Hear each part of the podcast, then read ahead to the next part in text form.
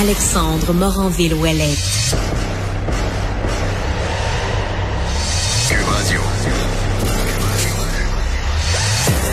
Incorruptible défenseur de la vérité, il combat la désinformation, un argument à la fois. Journaliste dévoué, il n'est jamais à court d'arguments.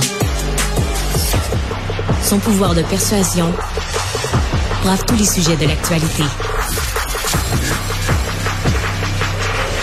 Alexandre Moranville-Ouellette.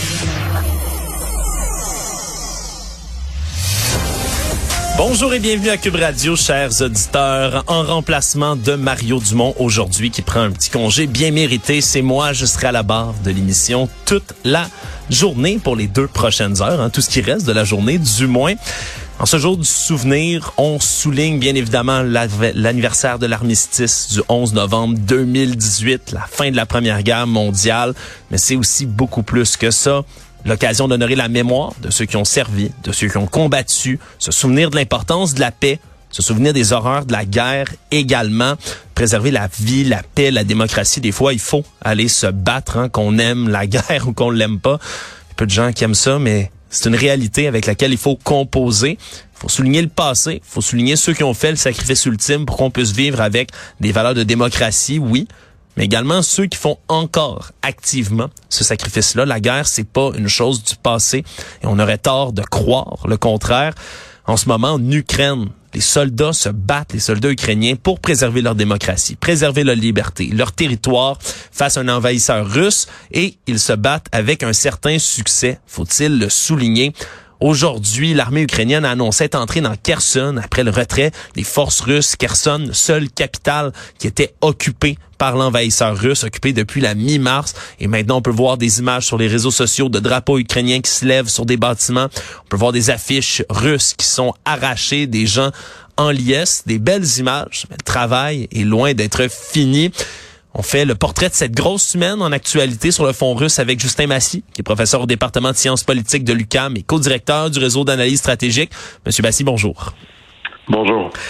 Comment on peut interpréter tout d'abord là cet ordre de retraite avant même qu'on occupe Kherson du côté des Ukrainiens? Il y a eu un ordre qui a été donné par l'état-major russe de battre en retraite, alors qu'on avait dit qu'on tiendrait là, les capitales et les territoires annexés coûte que coûte. Comment on peut interpréter ça? C'est tout simplement parce que les Russes n'ont pas la capacité de résister. Ils étaient de plus en plus euh, encerclés par les, par les forces ukrainiennes euh, qui les frappaient euh, pour empêcher le réapprovisionnement d'armes, de nourriture, etc. aux troupes qui étaient dans la ville de Kherson. parce que les Ukrainiens, au cours des dernières semaines, avaient gagné de plus en plus de territoire et ils se rapprochaient. les Russes pouvaient pas, ils étaient pour soit perdre des milliers de soldats, donc ils ont décidé de les évacuer pour tenter d'en préserver le plus possible pour faire une nouvelle ligne de défense euh, hmm. plus au sud du pays. C'est une bonne décision stratégique militaire dans ce cas-ci, mais c'est un aveu de faiblesse aussi, on peut le, on peut le traduire comme ça. Ben, je pense que la meilleure décision stratégique pour les Russes, ce serait de quitter l'ensemble du territoire ukrainien parce qu'ils n'ont pas le momentum. Les Ukrainiens sont de plus en plus euh, armés, euh, ils sont motivés, ils gagnent du terrain. dans les dernières semaines, depuis le 1er octobre, on parle de 1400 km carrés qui a été libérés par les troupes ukrainiennes. C'est énorme et ça se poursuit.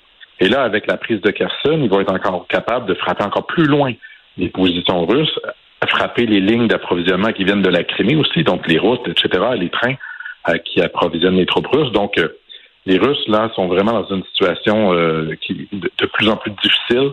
le président Poutine, il n'y a pas de voie de sortie honorable, je pense, sauf de retirer ses troupes. Hmm. En ce moment, ils vont prendre donc une nouvelle position défensive, mais l'hiver approche la grand pas alors qu'on avance dans le mois de novembre. Monsieur Massy, comment ça risque de changer le, relief, le terrain, puis le momentum aussi pour les forces ukrainiennes, là, tout d'un coup, l'arrivée de l'hiver, de la neige et des grands froids qu'on connaît aussi dans cette région-là?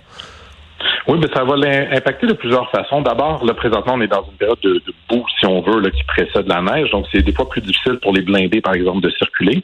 Alors qu'avec la neige, ça va être plus facile. Donc, il y a des avantages de ce côté-là. De l'autre, les désavantages, c'est bien sûr le froid. Combattre dans le froid, c'est beaucoup plus difficile. Et là, je pense que les Ukrainiens auront aussi l'avantage parce qu'ils sont de plus en plus équipés par les Occidentaux. Le Canada va donner d'ailleurs des centaines de milliers d'équipements militaires euh, pour le froid, des manteaux, des bottes, etc., pour qu'ils hmm. puissent, euh, qu'ils puissent combattre. Alors que les Russes, on le voit, les, les conscrits, les, populations forcées d'aller faire la guerre, sont pas nourris, sont mal équipés, sont pas formés, puis sont envoyés sur le front. Alors, ça va être très difficile de, de, te tenir dans une situation comme ça en plein hiver. Ouais, puis habituellement, on a été euh, habitué historiquement à ce que l'hiver soit l'allié des Russes. Là, c'est, c'est, ça sera vraiment pas le cas. Donc, dans, dans cette situation-ci, c'est ce que je comprends. Ça va être beaucoup plus difficile parce qu'ils ont beau avoir euh, l'avantage encore en termes de capacité d'artillerie ou de frappe et de pénétration du territoire. Euh, c'est pas, on est dans une guerre d'attrition présentement. Et avec les armes que les Américains donnent, les HIMARS notamment aux Ukrainiens, euh, ils sont vraiment euh, présentement en train de rivaliser avec les, avec les Russes là-dessus. Vous soulevez un très bon point ici, Monsieur Massy. C'était également les élections de mi-mandat aux États-Unis cette semaine. Et les, ben, c'est encore, on pourrait dire, les élections de mi-mandat puisque les résultats sont pas tous encore comptabilisés. Il y a une frange du Parti républicain qui aimerait que le gouvernement arrête d'envoyer autant d'armes, autant de soutien à l'Ukraine en ce moment. Est-ce que si jamais on voit une majorité arriver au Sénat, à la Chambre des représentants, est-ce qu'on pourrait s'inquiéter du côté ukrainien d'arrêter de, recevoir des armes ou d'en recevoir moins? C'est sûr qu'on peut, on doit s'inquiéter parce que c'est dit euh, par euh, des franges de l'extrême droite dans, le Parti républicain, comme ce l'est en France aussi, en Italie, ailleurs, avec les groupes un peu plus radicaux. Cependant, je pense pas que ça forme la majorité des voix républicaines. Il y a beaucoup de, conservateurs aux États-Unis qui veulent maintenir ce soutien-là, qui voient la lutte contre la Russie comme quelque chose d'important. L'opinion publique est du côté aussi des républicains. Une très vaste majorité des Américains veulent continuer à soutenir euh, l'Ukraine. C'est pas un enjeu qui était important dans le vote des électeurs. Il y a personne qui s'est allé voter cette semaine avec l'Ukraine en tête. C'est des considérations bien plus importantes. Et donc, ça, on peut pas gagner des points électoraux très importants, mais si on veut comme républicain. Et surtout, l'autre facteur qu'il faut pas euh, enlever ou perdre de compte, c'est que le, lobby de l'industrie militaire américaine va faire beaucoup de pression sur les élus, les nouveaux élus républicains et démocrates, pour qu'ils hmm. continuent euh, de donner ce soutien-là, parce que ça crée beaucoup d'emplois et beaucoup d'argent aux États-Unis on a tendance à oublier hein, qu'il y, a beaucoup, euh, beaucoup d'argent quand même en, arrière parce que je comprends qu'il envoie du matériel militaire, mais en l'envoyant, ben, c'est le gouvernement qui achète ce matériel militaire-là. Quand même, euh, on s'entend, l'achète aux compagnies d'armement vont l'envoyer en Ukraine. Donc, eux, ça leur génère quand même un certain bénéfice, même si le gouvernement américain n'empoche rien directement, c'est ça? Exactement, parce que c'est produit beaucoup aux États-Unis. Donc, c'est des ah. emplois dans des industries aux États-Unis. Et ce qu'ils ont fait aux États-Unis pour s'assurer d'un bon gros complexe militaro-industriel, c'est que c'est partout, dans tous les États, dans plusieurs villes. Beaucoup d'élus, donc, ont de leurs électeurs, dont euh, le, le, gagne-pain, l'emploi, c'est lié à l'industrie militaire. Donc, ça fait beaucoup plus de pression sur ces élus-là pour qu'ils puissent euh, continuer à donner leur soutien. Tantôt, vous avez parlé des équipements d'hiver que l'armée canadienne, le gouvernement envoie en Ukraine. Ça, on peut quand même avoir une certaine garantie. C'est quelque chose qu'on sait bien faire ici au Canada, des équipements d'hiver. Euh, on a déjà parlé ensemble, Monsieur Massy, par le passé, des envois qui étaient faits par le gouvernement Trudeau, parfois que ça manquait un peu de conviction, ce qui était affirmé sur la scène internationale, que les envois de matériel, des fois, c'est un peu familique. Est-ce qu'il y a eu euh, un redressement de la situation? On est encore à la traîne des autres alliés du côté du Canada? On est encore à la traîne. On est le 17e pays en termes de PIB qui donne de, l'argent et du soutien militaire aux Ukrainiens. Le dixième en termes euh, d'équipement militaire lourd, donc c'est vraiment peu. Alors, on garde l'équipement pour je ne sais trop quoi, quelle autre guerre. Je ne sais pas qu'est-ce qu'on a de faire avec l'artillerie canadienne, donc ça c'est vraiment dommage. Et on n'est pas créatif. Si on regarde ce que les États-Unis ont annoncé hier, euh, ils ont des difficultés d'approvisionnement, par exemple, de munitions.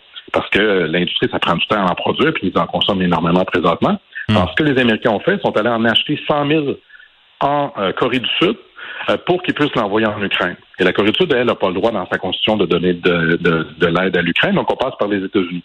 Ça, c'est le genre d'idées proactives. Les Danois, les Pays-Bas, il y a d'autres pays comme ça qui se mettent ensemble, qui font des fonds. Ils vont trouver des équipements ailleurs dans le monde pour les envoyer aux Ukrainiens. Donc, des fois, on peut pas avoir la capacité chez nous, et c'est notamment le cas du Canada, mais on peut être proactif pour aller trouver où ces équipements-là se situent et les donner aux Ukrainiens. C'est ça qui pourrait être fait également par le gouvernement canadien, plutôt que simplement dire qu'on fait tout ce qu'on peut, qu'on souhaite la victoire des Ukrainiens, mais qu'on euh, ne donne pas, euh, que les gestes ne suivent pas la parole.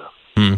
On a entendu aussi beaucoup d'échos du côté de la population russe. Là. Puis quand je dis beaucoup d'échos, c'est le plus qu'on peut entendre, étant donné l'espèce de disons de, de, de négatif euh, médiatique qui vient de là-bas. On n'a pas on n'a pas toutes les informations, mais il y a toutes sortes de rumeurs qui viennent de, de Russie. Une qui parvient beaucoup aux oreilles, qui anime beaucoup les gens, on s'entend, c'est celle qui entourerait l'état de santé de Vladimir Poutine. Évidemment, des informations qu'on pourrait attribuer à de la propagande. Il y en a de tous les côtés, soyez pas surpris, c'est pas seulement les Russes qui en font.